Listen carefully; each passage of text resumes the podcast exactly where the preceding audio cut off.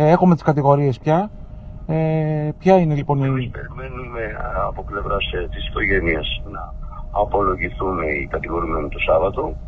Ε, Συνεπώς τη Δευτέρα θα μεταβούμε ε, στην κυρία Ανακρίτρια να δηλώσουμε παράσταση προς υποστήριξη της κατηγορίας. Θα πάρουμε αντίγραφα της δικογραφία, θα δούμε τι ενέργειες έχουν διαταχθεί και από εκεί μετά θα πράξουμε κι εμείς ε, ό,τι νομίζουμε στο να διερευνηθεί πλήρως ε, η συγκεκριμένη υπόθεση. Μιλάμε για ένα αδιανόητο έγκλημα. Πραγματικά δεν το χωρά αυτό το μυαλό αυτό το οποίο έχει συμβεί.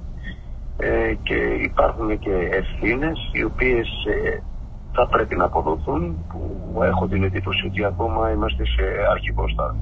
Εκτός από τους τέσσερις που είναι μέχρι τη στιγμή κατηγορούμενοι, υπάρχει και μια ΕΔΕ από το Υπουργείο και θα φανεί και αν ε, το λιμενικό έχει ευθύνη. Θα στραφείτε και εναντίον αυτών; Ε, ναι, ναι, περιμένουμε και εκεί να, να δούμε το πόρισμα. Τουλάχιστον από το βίντεο που έχει ε, βγει στη δημοσιότητα δεν φαίνεται να υπάρχει παρουσία λιμενικού.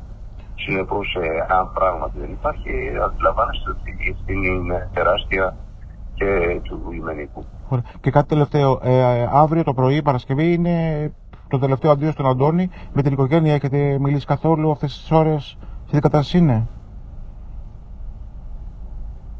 Μ' ακούτε. Τον αδερφό με τον οποίο είμαι σε συνεχή επαφή. Ναι. Ε, η κατάσταση είναι τραγική πραγματικά όταν σε παίρνουν και σου λένε αυτό το δυσάρεστο νέο και μιλάμε για ένα πάρα πολύ καλό παιδί, πολύ αγαπητό παιδί στο ελληνικό λαό, αντιλαμβάνεστε τι είναι η κατάσταση.